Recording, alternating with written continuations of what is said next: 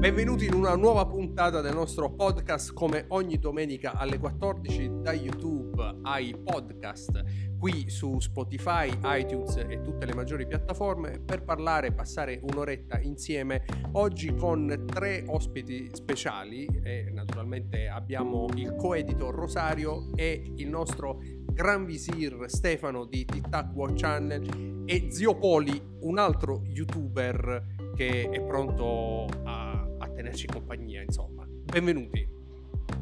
Ciao, buonasera, pomeriggio, mattina. Non so quando guardate questo, Ciao. sent- ascoltate questo podcast. Ah, Ciao a tutti grandissimi.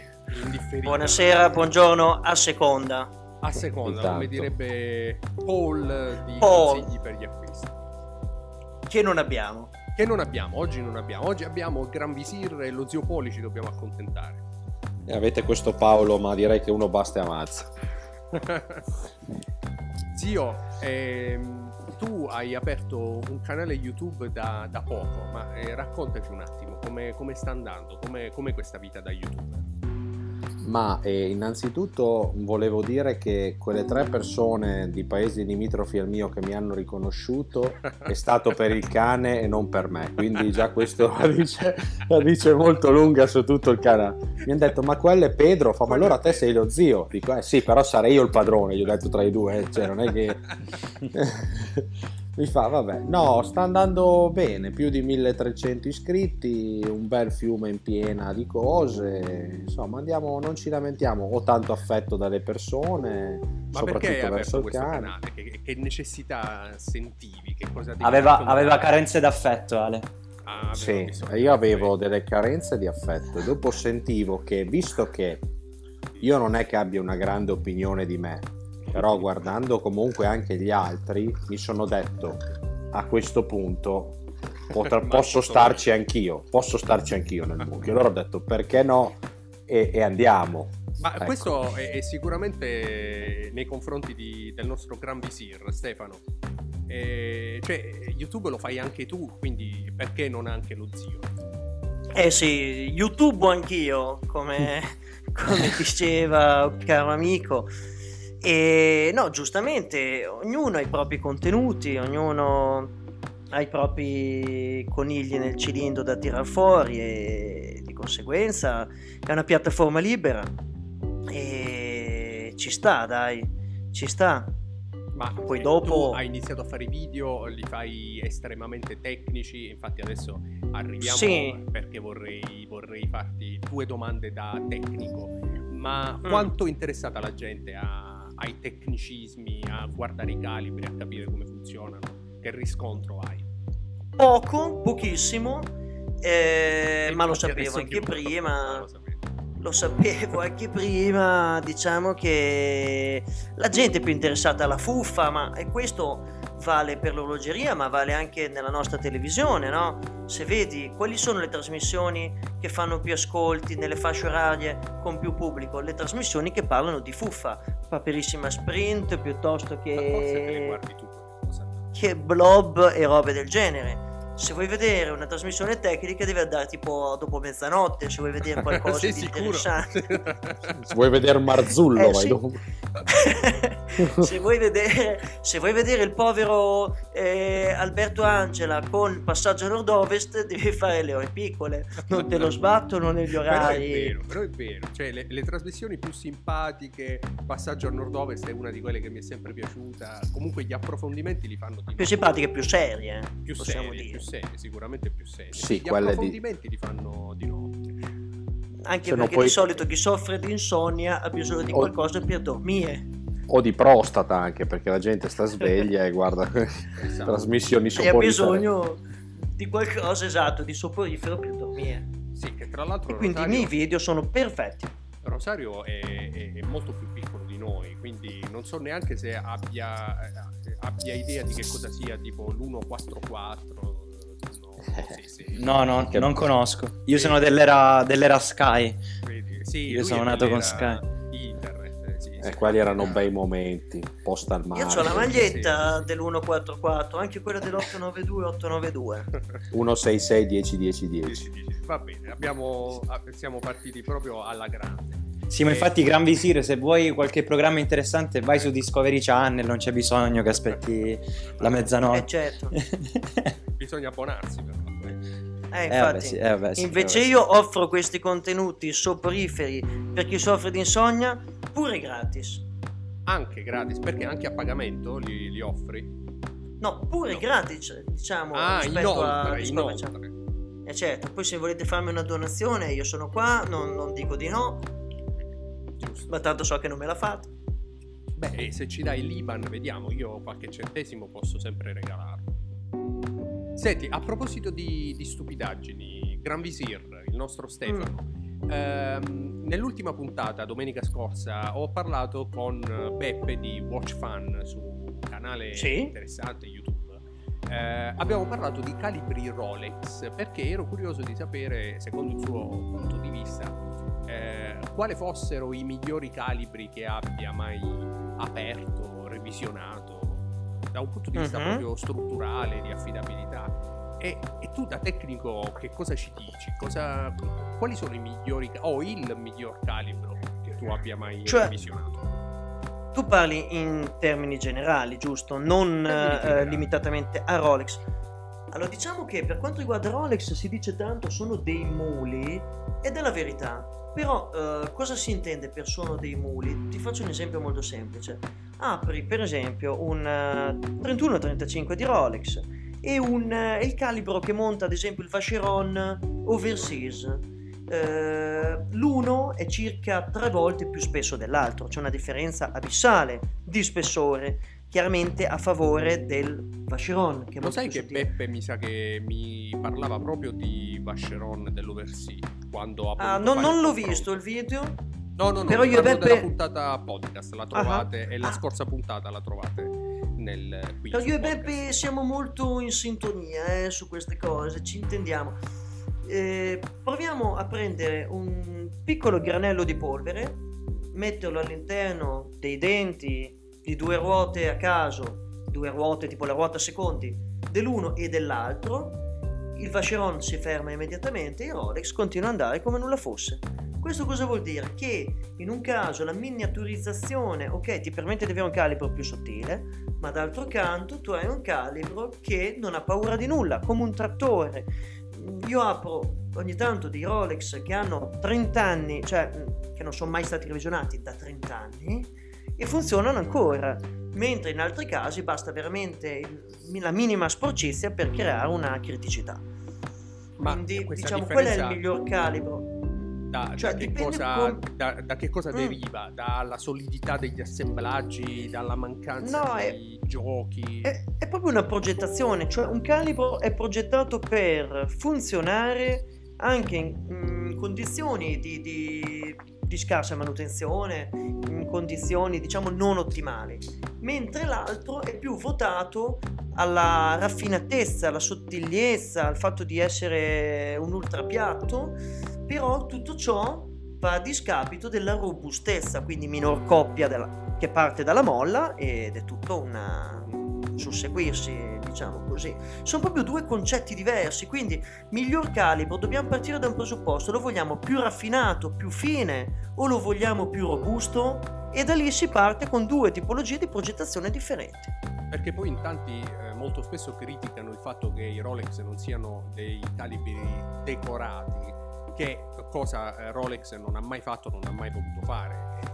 Ma non fanno calibri- fondelli a vista e non, non avrebbe neanche senso, non, non è quello il loro interesse, ovvero di fare una decorazione. È chiaro che innanzitutto ci sono anche lì delle finiture, anche i Rolex, e non sono assolutamente male, ma non si spingono oltre, proprio perché non, eh, non te lo fanno vedere. ottenere è l'affidabilità, insomma. Esatto, non il calibro esatto. bello, anche se devo dire che come calibri, eh, come estetica dei calibri, prendiamo per esempio un 4130 del Daytona, eh, a me piace, è un bel calibro sportivo.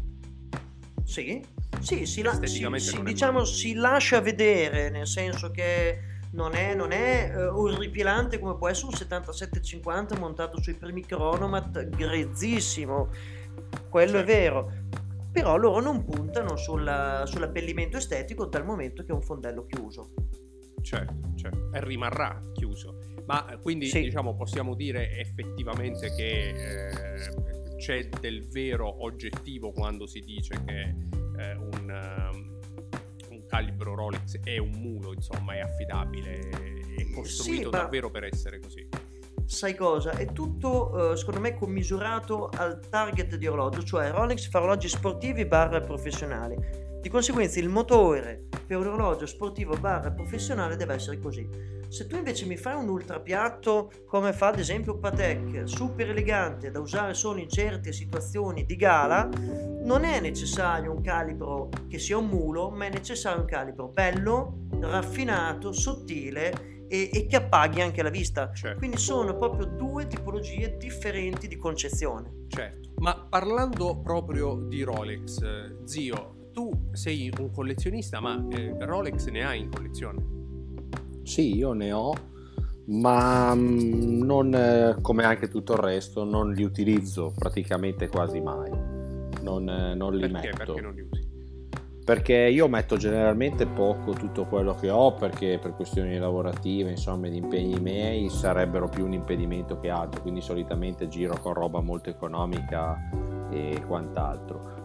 Però io li tengo lì, li guardo, sono più uno che contempla le cose, mi piace sapere di averle più che adoperarle, ma questo vale anche per tantissimi altri oggetti, infatti sono appassionato per dire di Lego, di modellini, che sono cose molto statiche, quindi a me Sei anche solo sapere di, sì, sapere di averlo e di guardarlo a me piace. Dopo avrei voluto anche in tempi moderni eh, riuscire magari ad acchiappare qualcosa, ma purtroppo eh, la situazione è quella che è, quindi sono passato adesso ad ci altro. arriviamo, adesso ci arriviamo. No, ma Eh. io volevo invece chiedere a Rosario, perché molto spesso si parla di eh, One Watch Collection, si parla di vendere, si parla di avere tanti orologi ma non riuscire ad utilizzarli. Ecco, Rosario che è all'inizio di questa passione ha da tanti anni al polso soltanto un orologio, praticamente soltanto uno, il Rolex Explorer da 39 mm, giusto?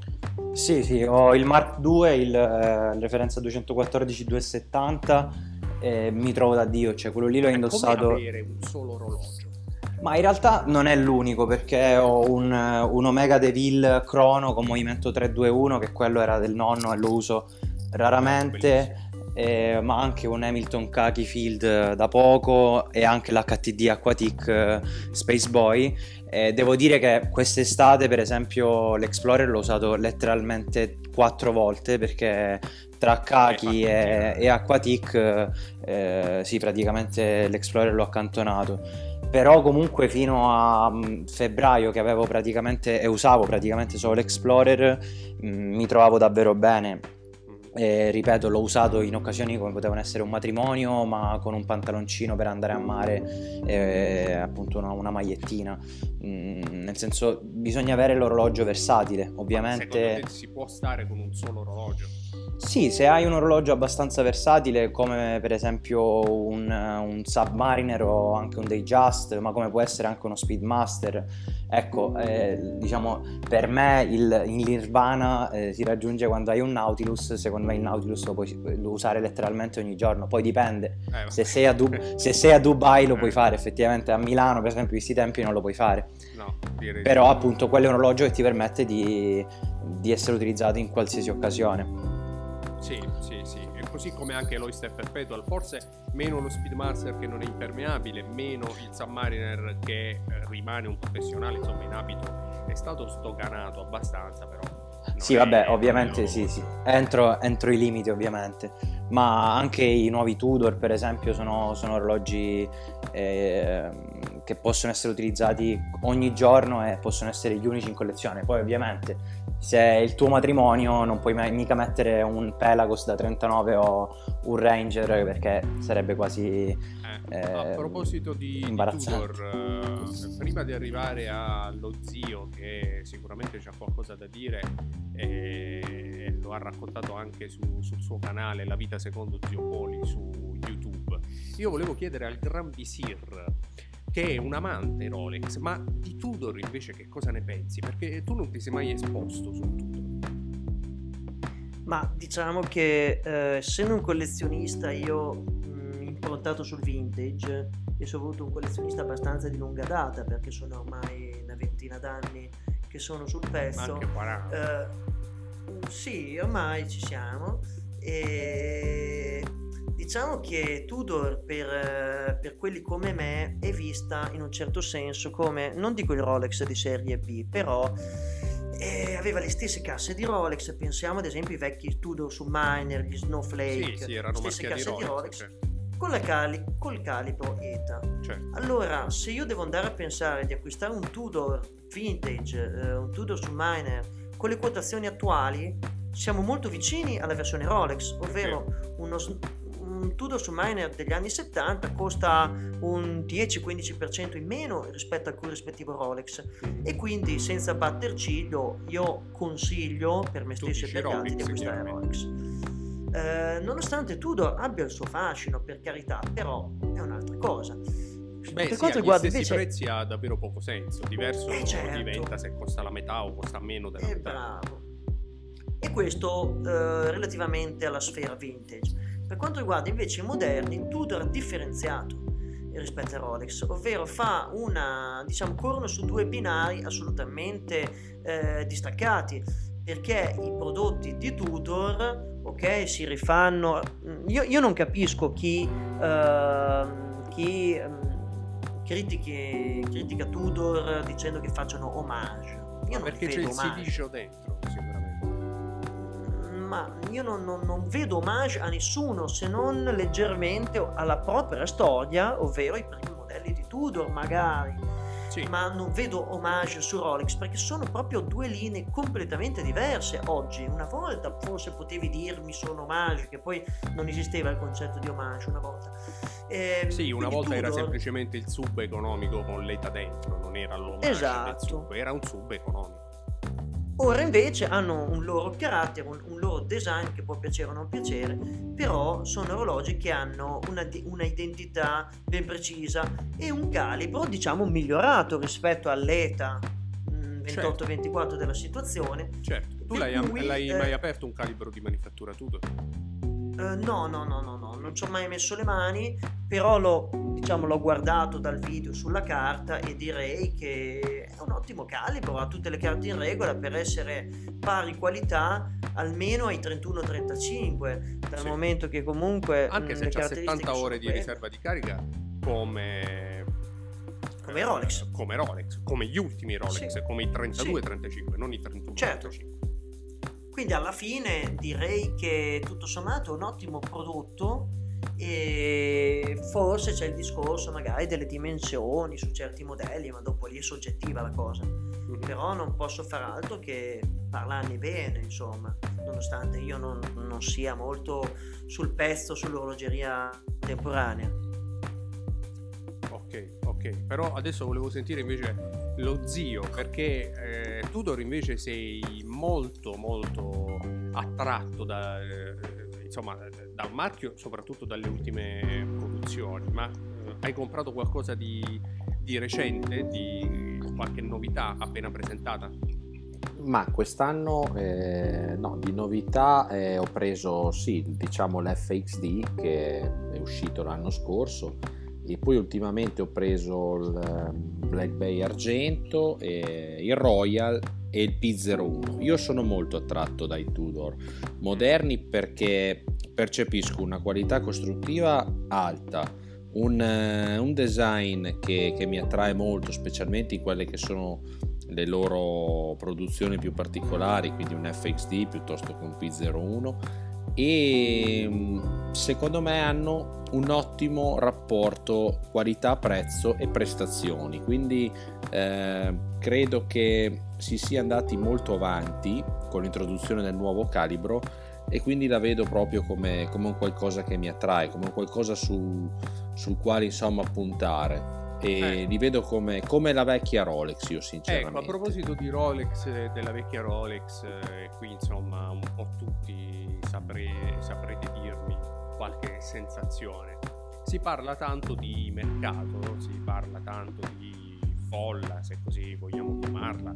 Eh, si è parlato molto recentemente, un paio di giorni fa, eh, di eh, Giorgia Mondani, la, la, famosissima Giorgia Mondani, che eh, come nel 2006 aveva venduto 309 pezzi della sua collezione Rolex, almeno notizia che è stata condivisa su, Telegram e comunque è possibile leggerla sulle varie piattaforme, insomma. Ehm, allo stesso modo pare che eh, voglia vendere anche tutta tutta la collezione o comunque gran parte della propria collezione dei Rolex moderni perché il mercato potrebbe insomma risentirne davvero, davvero tanto. Ma che cosa sta succedendo? Che cosa ci dobbiamo aspettare nei prossimi due o tre mesi?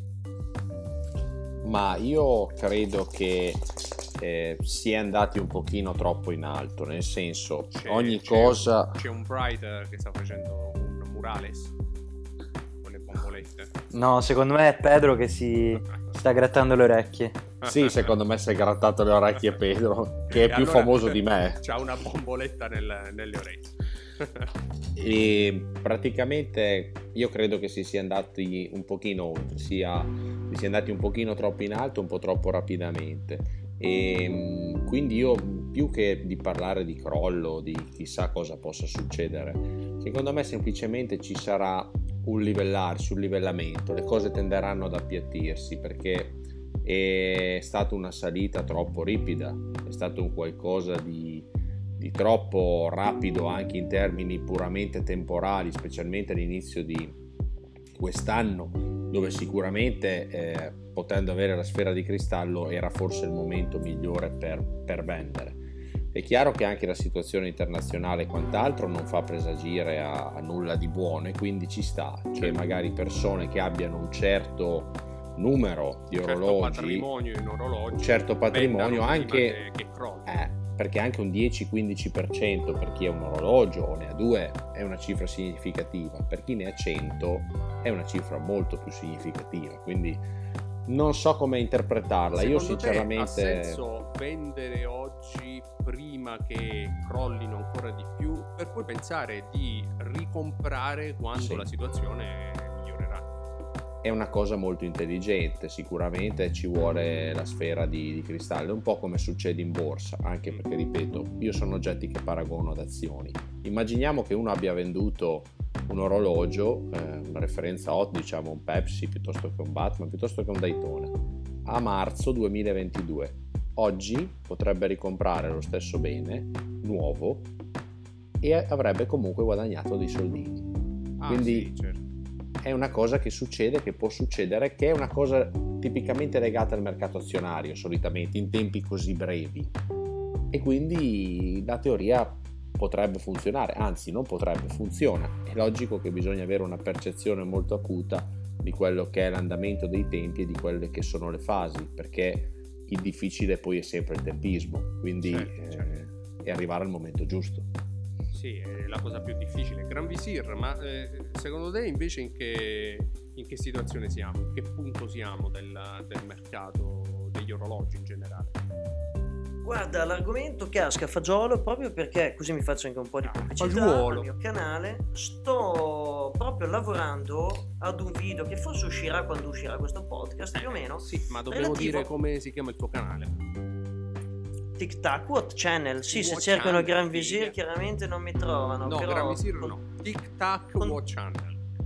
E come dice Silvio, eh, TikTok Tac Eh sì, il nostro sponsor, il nostro main sponsor ormai. è il, no- è il nostro testimonial. Esatto, esatto. Il nostro influencer. Dunque, questo video eh, a cui sto lavorando narra dell'evoluzione del collezionismo di orologi negli ultimi 40 anni, come si è evoluta collezionismo riguardo all'orologeria, fino ad arrivare agli ultimi tempi in cui vi è questa forte flessione. Ma questa forte flessione riguarda l'orologeria contemporanea, gli orologi nuovi, che non sono mai, attenzione bene, stati storicamente pezzi da collezione. È stata una, diciamo così, concedetemi il termine, una stortura di questi ultimi anni, quella di considerare da collezione l'orologio contemporaneo. Infatti, eh, 9 su 10 degli orologi nuovi che uscivano dal concessionario finivano in cassette di sicurezza. Questo cosa vuol dire? Che nel momento in cui vengono smobilizzati ci troveremo sul mercato eh, centinaia di migliaia di pezzi tutti nuovi. Questo, diciamo, questo fenomeno però non riguarda l'orologeria vintage che eh, gli ultimi anni ha avuto una fase un po' stazionaria, ma ultimamente eh, pare che si stia risvegliando e eh, ho notato delle, delle, degli aumenti significativi sull'orologeria vintage. Sì. L'orologeria vintage segue delle dinamiche completamente diverse, in quanto ogni orologio vintage è un pezzo unico, se vogliamo, quasi, ha una storia, certo, ha una storia sì, sua. Certo, storia, anche viraggi. Bravo, condizioni, originalità, certo. coevità, eccetera, eccetera, eccetera. Per cui il giochino che avete citato poc'anzi, ovvero quello di dire smobilizzo, eh, quindi liquido tutta l'orologeria contemporanea oggi che vale per esempio 10 e la ricompro tra qualche mese, qualche anno quando vale la metà, può avere senso. Ma per quanto riguarda il vintage no, perché i pezzi belli, i pezzi giusti sono sempre meno, sono sempre più difficili da trovare e magari eh, tu andrai a vendere un bel pezzo e non lo troverai più. Quindi eh, si sta tornando come una volta che il collezionismo dell'orologeria verteva esclusivamente sull'orologio d'epoca, l'orologio importante, eh, di marche blasonate, le complicazioni. Secondo me si tornerà un po' a quello che era il collezionare di una volta. Sì, sì, sono molto d'accordo, sicuramente siamo già in quella fase, siamo nella fase in cui il vintage eh, inizia... Domina. Domina, esattamente, e inizia a prendere piede perché naturalmente ha eh, diciamo ehm, un indice di collezionabilità, si può dire così, forse sì, eh, completamente diverso invece dalle carriole di Rolex moderni che sono stati fatti e sono stati immessi sul mercato, anche se devo dire che eh, i Rolex moderni, per quanto facciano parte di una produzione di massa completamente diversa da vintage come possono essere i vetroplastica degli anni 60, sono comunque orologi che sono stati consegnati meno, possiamo dire, sono stati, sono stati più difficili da trovare rispetto per esempio agli Zaffiro ai sub 5 cifre che invece sono stati fatti con le carriole, venduti con le carriole anche con sconto. Quindi paradossalmente, secondo voi, potremmo trovarci nella condizione per cui sarà più raro trovare un 126, quindi un nuovo sub ceramica da 41, piuttosto che il solito 5 cifre 16610? Diciamo che se ragioniamo per referenze, mm, adesso io non penso che del 5 cifre ne siano stati prodotti tanti di più, però se ragioniamo per referenza magari ci può essere una parità o leggermente più pezzi per quanto riguarda il 5 cifre. Ma se ragioniamo sugli esemplari belli, e per belli intendo completamente originali, coevi, in ottime condizioni, con il loro corredo magari, ecco lì ci sarà una forte, fortissima scrematura ed è proprio quello il discorso legato all'orologeria vintage. Eh, in mezzo alla tanta robaccia andare a trovare gli esemplari giusti e più passa il tempo e più diventa difficile questo. Mentre i moderni li hanno tutti conservati in cassetta, nuovi e pellicolati e quindi sono tutti avranno, vergini. Sono tutti vergini quindi sarà molto più facile trovare eh, un moderno messo bene piuttosto che eh, un vintage, anche neo vintage come li chiamano oggi, e che invece hanno insomma sono stati utilizzati e trovarli in buone condizioni sarà sempre più difficile. E sì, sicuramente sì, su questo sono, sono d'accordo, anche se eh, alla luce di quello che sta accadendo, per me l'orologeria avrà un nuovo boom, una nuova crescita, ma ci vorrà qualche anno. Per me, Ale, invece le cose si stanno assestando, basta guardare appunto i prezzi dei moderni, non parliamo delle referenze più hot, quindi GMT, Daytona, eccetera, ma pure un sub, eh, ultima referenza, costa nel mercato diciamo dell'usato, del secondo polso, 2-3 mila euro in più rispetto al listino, che per alcuni piuttosto che aspettare ceramica dici? Sì, sì, se non sbaglio viene un 13.000 piuttosto che i 10 di listino. Mm, credo anche meno ormai. Eh, eh capito, quindi comunque Esatto, 2000 euro in più, magari uno eh, non compra il vintage che avrebbe comprato in quei due anni di attesa eh, del concessionario e compra il, il, nuovo se proprio lo vuole. Cioè, ovviamente se non parliamo di eh, referenze stra eh, richieste, stra eh, costose, mh, mm, secondo me le cose si stanno già assestando. Eh, sì, sì. Gli, unici, gli, unici, orologi oltre il Daytona e il GMT di Rolex, parlando sempre di Rolex, che hanno un prezzo eccessivo per me sono gli Oyster Perpetual, che non mi spiego il motivo per il quale anche i non colorati, ad esempio un blu o il nero o anche il quello là champagne, costano sui 9.000 euro, che sono circa 4.000 euro in più rispetto al listino. Quelli non me li spiego, ma un Daytona da sempre è stato uno di quegli orologi che comprandolo da un reseller ti costava di più rispetto al, sì, anche al concessionario. Il ad oggi sta circa il doppio, così come un semplice Oyster Perpetual eh, da esatto. reseller, quindi insomma non, non, siamo molto distanti. Diversamente invece le altre referenze effettivamente hanno avuto un calo pazzesco in alcuni casi e proprio sub eh, da costare il doppio rispetto al listino oggi costa una piccola percentuale in più che onestamente eh, mi sentirei anche di spendere piuttosto che aspettare un anno o aspettare la promessa del concessionario quando costa 2-3 mila euro in più eh, su un listino da 10 probabilmente ci sta zio tu che ne pensi? Ma dipende sempre molto anche dal tipo di utente. Diciamo che per l'appassionato io credo ci stia, perché allo stato attuale delle cose non stanno consegnando praticamente un tubo. Quindi piuttosto di stare lì e di vivere di promesse, uno dice vabbè chi se ne frega, io spendo 2-3 mila euro in più, lo tengo 20 anni e poi vedrò il da farsi, ecco.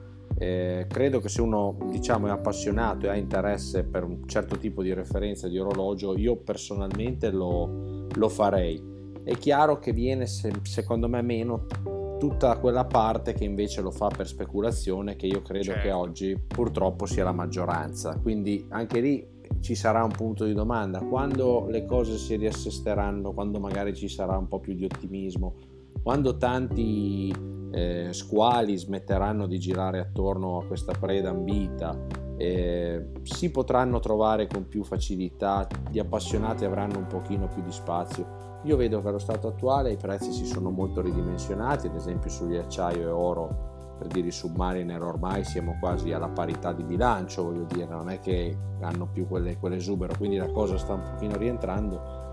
Vedremo un domani se sarà possibile metterci le zampe sopra.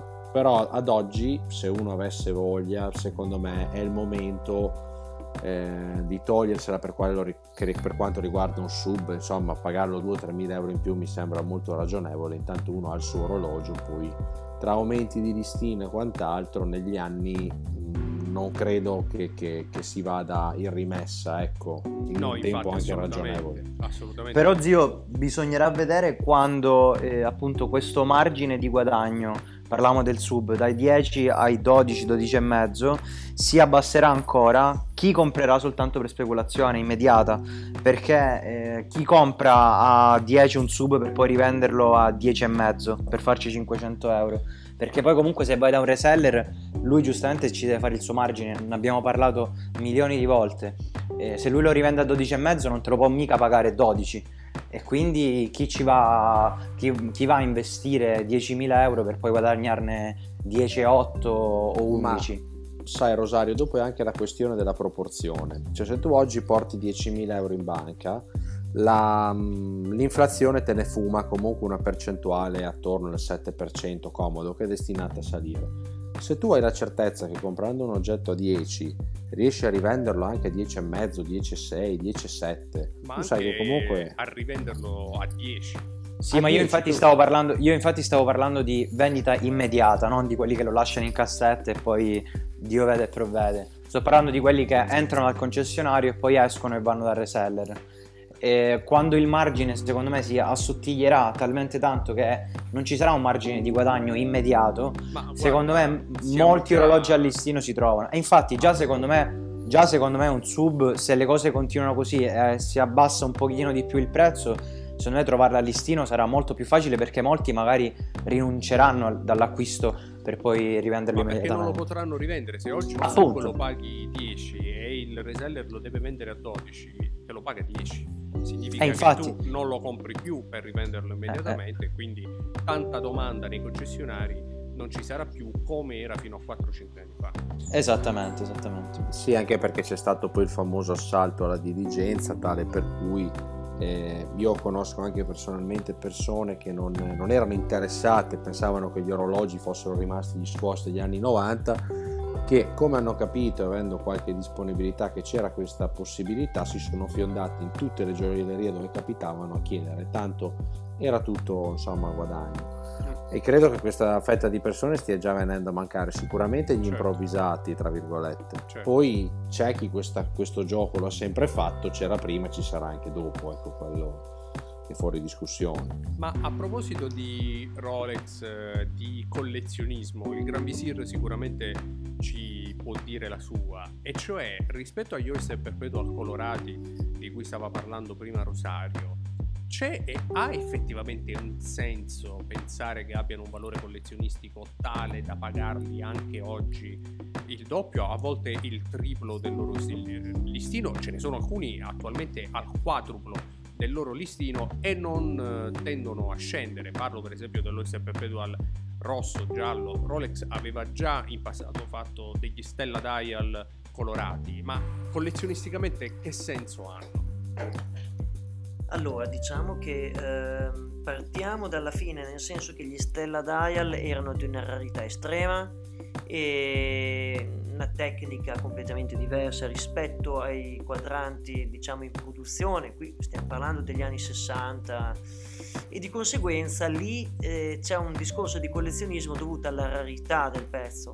Questi Oyster Perpetual colorati, allora innanzitutto mh, io da collezionista romantico guardo sempre anche un minimo il valore intrinseco Sì. e qui non c'è nessun plus di valore intrinseco rispetto a un quadrante. colorati non sono fatti in maniera diversa rispetto ad altri. No, no, esatto, non, non c'è un plus di valore intrinseco rispetto ad un eh, silver o un nero, ecco. Non hanno E una lavorazione più pregiata, insomma. Ma no, di- ehm, anche perché poi oggigiorno non è più come una volta, una volta si utilizzavano delle vernici organiche, adesso non voglio dilungarmi troppo, ma una volta la realizzazione di un quadrante colorato era molto complicata, pensiamo addirittura ai cla- clasonné, ma lì andiamo su altri campi. Oggigiorno, diciamo, con le, con le vernici attuali non, non- non ci sono Ce più questi problemi. sopra e fanno il quadrante colorato. E- mentre bisognerebbe avere informazioni per quanto riguarda la tiratura di questi esemplari con quadranti colorati, ovvero quanti ne producono. Ma io non guarda, penso- C'è un caro amico comune che ha dovuto attendere praticamente due anni per un Oyster Perpetual rosa da 31 mm. Ecco, bisognerebbe vedere, però a livello mondo, magari sai, ci può essere alcuni che hanno dei canali preferenziali, perché uno, mh, diciamo, se tu sei il signor nessuno e ti metti in lista dal tuo concessionario, magari il tuo concessionario ne riceve pochi, altri utenti più referenziati di te, allora ti racconta un po' le favole e ti fa aspettare. Magari da altre parti del mondo ne girano di più, c'è una clientela più ricca, più disposta a spendere e magari questo qui colorato glielo danno come contentino a fronte di acquisti da svariate centinaia di migliaia di euro. Cioè, Di conseguenza è difficile è. Ecco qua, e quindi è difficile capire il quantitativo di esemplari prodotti, ma io non penso che sia così esiguo. E per questo mh, andare ad investire certe cifre su questi, questi orologi qua, io non, non- non me la sentirei. Mentre se andiamo a vedere i modelli passati, vintage, usa- eh, vintage, più o meno vintage, noi sappiamo più o meno quanti ne sono stati prodotti o comunque sappiamo eh, se un, un esemplare è raro o meno e quindi eh, possiamo anche sbilanciarci di più. Certo. Però Stefano, su quelli che sono usciti fuori di produzione, ad esempio i gialli e i rossi, se non sbaglio, Corallo, già lì Mhm. eh, le cose cambiano perché appunto potrebbero diventare dei pezzi da collezione importante. E poi sì, lì eh, può darsi, però sa- anche è sempre dubbio. una cosa. La produzione mi pare che sia stata meno di due anni, forse. Eh, infatti, un anno, e, un anno e mezzo, sì, una cosa del genere. Quindi lì già la cosa si fa più interessante. Comunque, anche due colori di quadranti che raramente vedremo su un Rolex, eh, sia il giallo che che il rosso. Stefano ci può rispondere una cosa però, eh, secondo te se dovessero diventare dei pezzi collezionabili importanti, quanti Mhm. anni ci vogliono perché lo diventino? Ma lì non è detto perché, guarda, il mercato mh, segue dinamiche strane e, e lì, lì entra in gioco anche la moda, entra in gioco se un colore dovesse diventare di moda, Come ecco, eh, colgono, bravissimo, colgono la palla al balzo, ad esempio, del giallo e innanzitutto il mio Mega Schumacher andrebbe a cifre stellari e non vedo l'ora. Comunque e anche il mio Breitling. Però detto Sei questo, un amante anche del un giallo, eh? Sì, più o Sì. meno sì, ma io amo tutti i colori un po' sgargianti, un po' che spezzano un po' la monotonia. Dai, sei Eh, un uomino arcobaleno. Esatto. Sì. E, e al- alla fine della fiera, se dovesse un colore diventare di moda, si coglie la palla al balzo e perché no, eh, anche magari così improvvisamente nel giro di un paio d'anni, diventare in trend questo orologio qui. Però deve esserci dietro una rarità. Perché noi non sappiamo mh, quanti ne sono stati prodotti, perché sono tutti nelle cassette di sicurezza. Questi orologi non hanno girato. Mentre se io ti tiro in ballo, per esempio, l'Omega Schumacher che ho menzionato poc'anzi, non è certo un orologio raro, però noi sappiamo più o meno quanti ce ne sono, perché sono orologi che hanno girato, sono usciti allo scoperto Sì. e quindi si vedono, si vedono in giro. Perché sono passati Invece- 25 anni. Invece, dato che abbiamo aperto l'argomento Rolex, Ale, mi permetto di fare una domanda perché sono curioso di sapere cosa ne pensate voi. A proposito di Rolex, ma soprattutto a proposito di Cellini, cosa ne pensate, dato che hanno lasciato soltanto il eh, Fasi Luna in catalogo?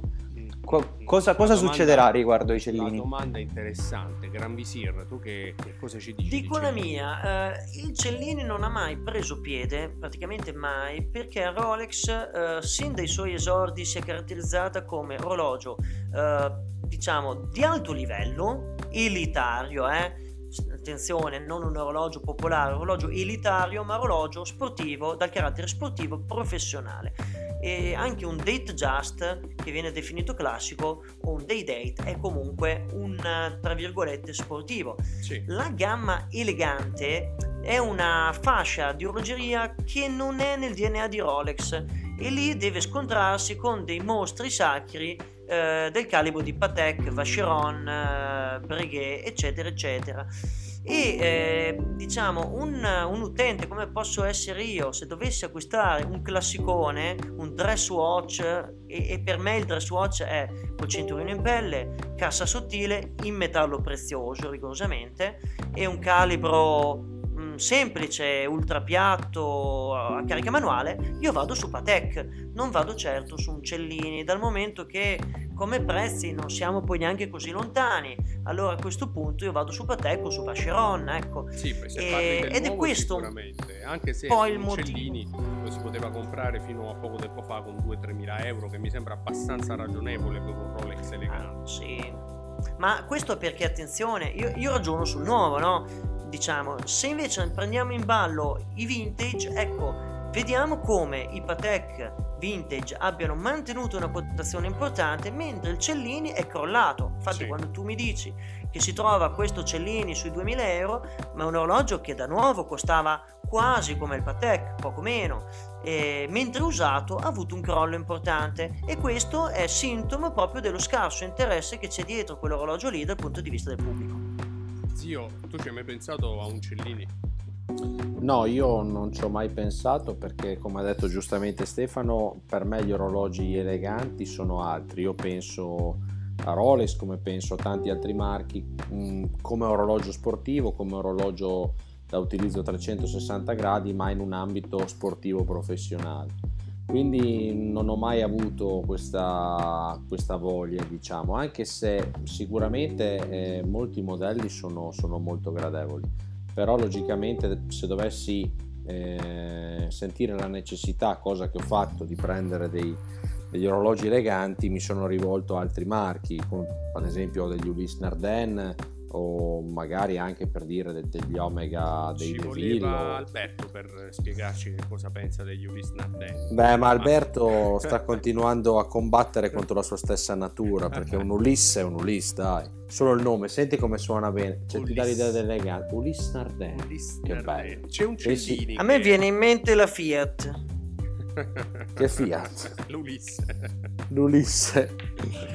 C'è Grande Cellini macchina. che ha mantenuto la sua quotazione, attualmente molto apprezzato e anche abbastanza raro. Il Cellini Mida, eh, il eh, King Midas. il King Midas, giusto? King Midas. Il re Eh, Mida. Che non a caso, però, è un Cellini sui generis perché è un braccialato in oro che per quanto voglia sembrare elegante rimane praticamente un bracciale sportivo. A me piace molto, ma non lo metterei in collezione, per esempio. Ma diciamo che ha, dov- ha dovuto anche un suo successo ultimamente perché è stato visto il polso di molte, di molte star di È Hollywood. vero, è vero. Perché ha una forma molto particolare. Adesso non so se avete notato, sta tornando questa- que- quelle forme particolari, quindi sono tornati al polso dei personaggi in vista molti Cartier, è tornato questo Rolex, sono tornate cose un pochino strane, quindi secondo me è dovuto anche a quello, anche perché al giorno d'oggi noi dobbiamo ragionare che è tutto estremamente veloce ed è tutto estremamente eh, molto più volatile, nel senso che eh, quello, che c'è, quello che c'è adesso tra una settimana non c'è più, tutto quanto si brucia, si consuma molto molto prima, fa molto prima volare via. E quindi anche solamente qualche celebrità che va a postare un Rolex di questo tipo in una foto al polso genera un effetto wow che magari dura sei mesi, impenna le quotazioni, crea una richiesta bestiale e poi magari nel giro di 12, 15, 18 mesi sparisce completamente. Quale sarà la prossima grande novità dell'orologeria, zio? Non lo so, sinceramente credo che sia già stato fatto tanto. Io penso che una delle ultime novità sia stata appunto Omega con i Moonswatch. Ehm, credo che gli altri non, non abbiano intenzione di fare una cosa del genere. Quindi secondo me rimarrà tutto quanto più o meno statico. Purtroppo una novità invece ricorrente è quella degli aumenti dei prezzi, specialmente riguardanti certi gruppi che sono sempre più importanti. Dopo ci sono state novità che non sono state colte insomma tanto, con, con tanto entusiasmo dal, dal pubblico mi viene da pensare a Bulgari mi viene nella fattispecie che ha proposto una linea Sì, all'octo sì, finissimo che non sì. è stato accolto subito bene adesso viene un po' mitizzato ma all'inizio l'octo Roma eh, poi arrivare al finissimo nelle versioni cronografiche lo volevano in pochi Cioè. quindi c'è, c'è stata e c'è questa voglia di azzardare di spingersi un pochino oltre non Ma poi viene sempre un- farlo. Sì, viene sempre un po' contenuto. Cioè, Gran Visir, tu che ti aspetti nei prossimi mesi dall'orologeria? Ma mm, almeno da, da quanto... O, o non ti aspetti niente, segnali. O, o tu sei contento così? Ma io sono contento così, quello, quello sempre. Io sono sempre contento e chi con... cuor contento il cielo l'aiuta, diceva il grande Alex Zanardi. Non vuoi, nulla, sì. non vuoi nulla di speciale? Non, non ti interessa Comunque nulla? sia, chi è che si sta lavando le mani? Eh no, e Eh. si sta facendo il bidet lo zio. Il bidet. No, comunque sia, mh, i segnali sono questa, diciamo, mh, crescita di interesse per l'orologeria vintage e vediamo un po' dove ci porta. Ok, ok, tu, tu tieni d'occhio il mercato del vintage che ti darà grandi soddisfazioni. Di questo ne sono sicuro. Esatto, E Rosario invece da giovane appassionato all'inizio di questa carriera da collezionista che già eh, insomma è, è è piena di ostacoli davanti a te, che cosa, cosa ti aspetti nei prossimi anni? Rosario non ce lo vuole dire. Rosario è andato via, credo, eh? È andato via perché si è offeso, si è offeso di... eh, per questa domanda. Non Silenzio tombale. ave- Sì, sì, sì, sì, non... eh, C'è rimasto male, c'è rimasto male. Oppure sta facendo il bidet insieme allo zio, spero di no. Eh certo. No, no, siamo, siamo tutti e due a Reggio, ma sono due Reggio diverse. La mia È è Emilia e vero. la sua è Calabria, quindi eh, siamo un po' lontani. E Eh, va bene, va bene. No, nel frattempo, Rosario... Ale, mi senti? Eccoci, dicevo... Oh, ok. Ha finito il bidet. No, no, Sì, sentivo, siamo sentivo belli tutto. puliti. Sentivo tutto, non riuscivo a attivare il microfono, quindi sono Qual è, qual è la tua visione?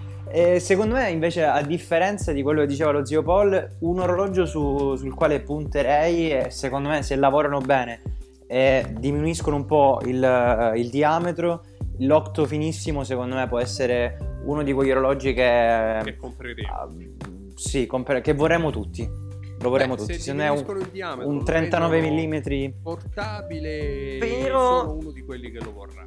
Apro una parentesi, è difficile diminuire il diametro Eh sì. perché l'otto finissimo è un, eh, diciamo così, un ultrapiatto un po' di- truffaldino. Cosa vuol dire? Che per fare questo, dia- questo spessore così contenuto hanno dovuto allargare eh, esponenzialmente il diametro. Quindi c'è una limitazione proprio del calibro per quanto riguarda le misure.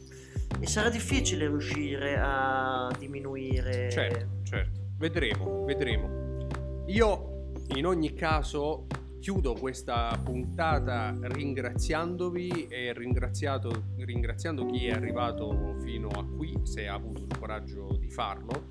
Grazie a Rosario, il nostro co-editor, a Zio Poli della Vita secondo lo Zio Poli su YouTube e al Gran Visir Tic Tac Watch Channel su YouTube. Grazie per essere stati con noi e per Grazie a te Ale. tempo. E Grazie, anche grazie oggi mille.